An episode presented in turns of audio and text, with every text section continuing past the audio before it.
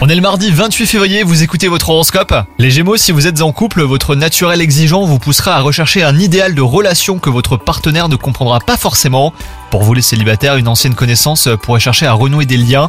Vous pourriez vous sentir flatté, mais vous pèserez pourtant le pour et le contre avant de vous prononcer. Côté travail, vous ne ménagerez pas vos efforts pour atteindre le succès sur le plan professionnel. Ça va être une journée de travail prolongée, une énergie entièrement dédiée à vos projets, et votre réussite sera votre priorité. Côté santé, un petit coup de déprime passager vous ôtera une bonne partie de votre vitalité. Donc un conseil, hein, si vous n'êtes pas en accord avec certains aspects de votre vie les Gémeaux, concentrez-vous sur le positif. Il y en a tout autant. Bonne journée à vous